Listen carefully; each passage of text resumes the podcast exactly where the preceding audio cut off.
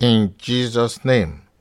Our Father and our God, we want to thank you and appreciate you for the grace and privilege and opportunity given unto us to learn at your feet in this podcast. Lord, as we will be exalting ourselves in your word, give us a teachable heart, a submissive spirit, and a retentive memory to abide and live by your word in Jesus' name. Amen. Brethren, once again, I want to welcome you to this podcast.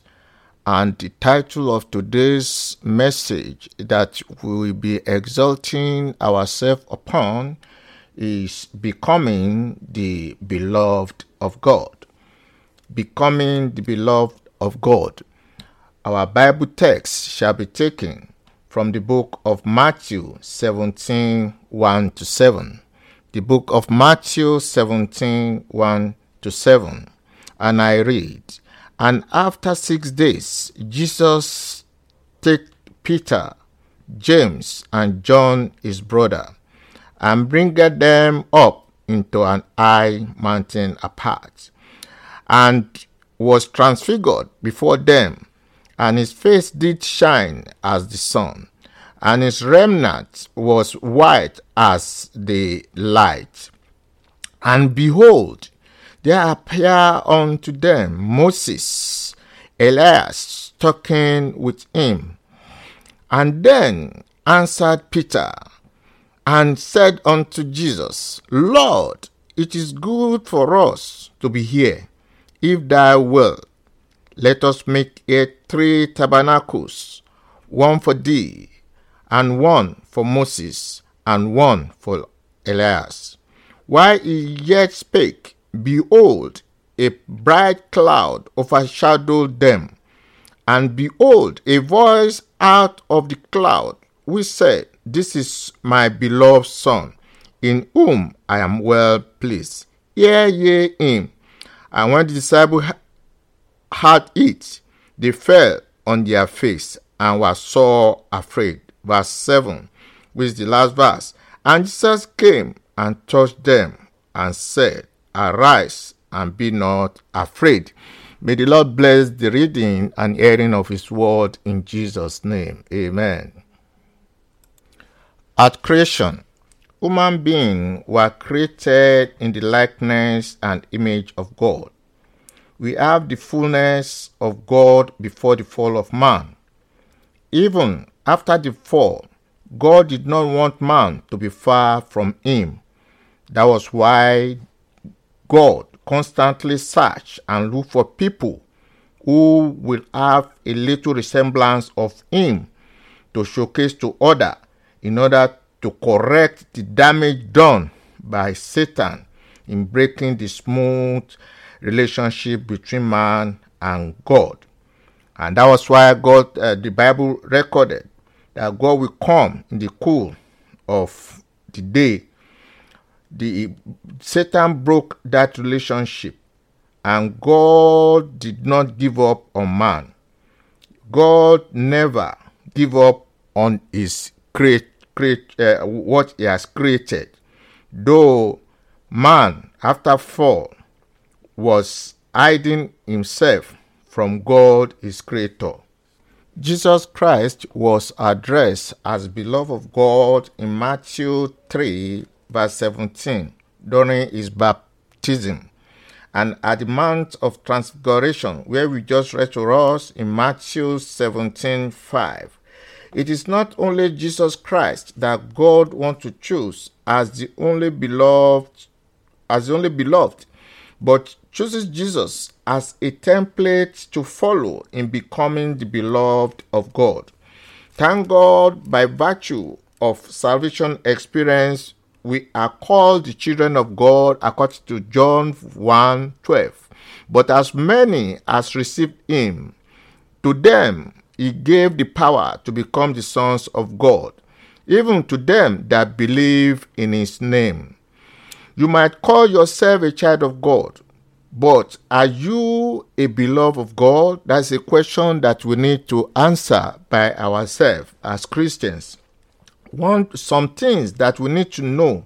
There are some facts that we need to know about being a beloved of God. Number one, a person that is loved by God, a person that God delights in, a person that is close to the heart of God, and a person God is proud of, a person that God's uh, receives God's favor, a person that is precious before God, a special person before God, a person that God adore, a person that God treasure, and a person that has received the approval of God.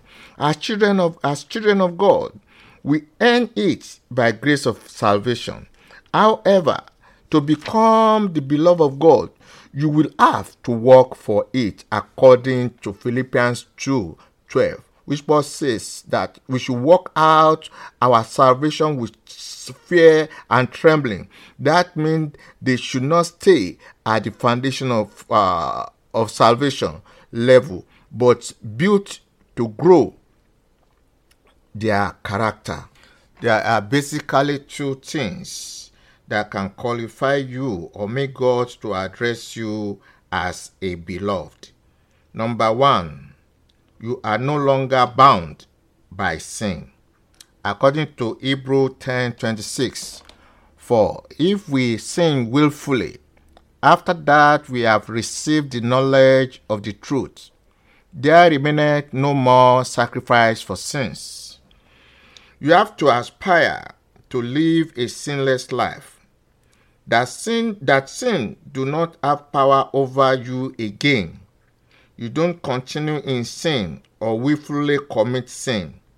It is not that sin will not come after you like Joseph.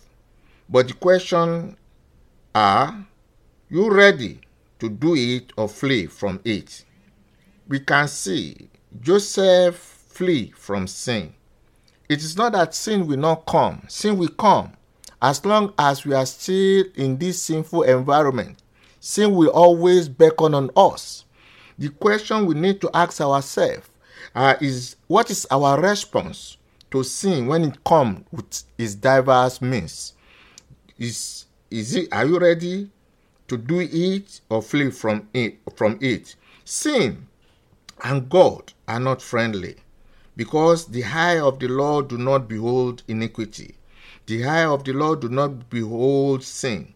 Therefore, if God will see you as his beloved, you must have you must have been delivered completely from sin. The Bible says in Romans 6 1 to 2, What shall we say then?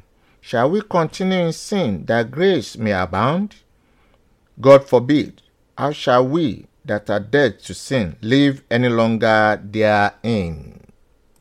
The number two yardstick that God can measure you to become his beloved is when it is evidence of spiritual growth. When it is evidence of spiritual growth. The Christian life is all about growth all round. How can we measure a Christian that is growing? It is measured by evidence of fruit of the Spirit being evidence in your life. That means how grow how are you growing spiritually? Are you moving from your carnal minded um, mind to being producing fruit that people can see and, testif- and testify to your Christian life, that is when you can qualify to be addressed by God as His beloved. We have to grow from from uh, being babe in, in, in Christianity. Apostle Peter said in 2 Peter 3:18, but grow in grace and in the knowledge of our Lord and Savior Jesus Christ, to whom be glory both now and forever. Amen.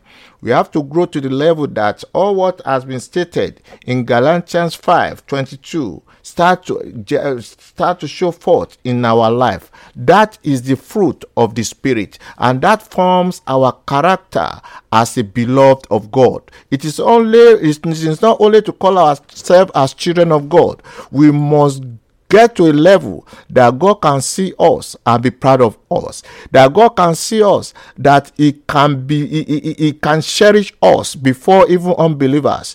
That we should get to a level that we can be addressed as a treasure of God. That we can be addressed as somebody that God has really approved of.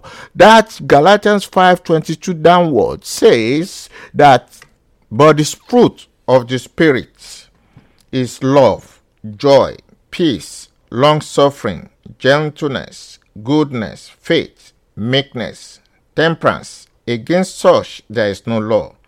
And they that are in Christ have crucified the flesh with the affections and lusts. If we live in the Spirit, let us also walk in the Spirit. May the Lord bless His word today in our lives in the mighty name of Jesus.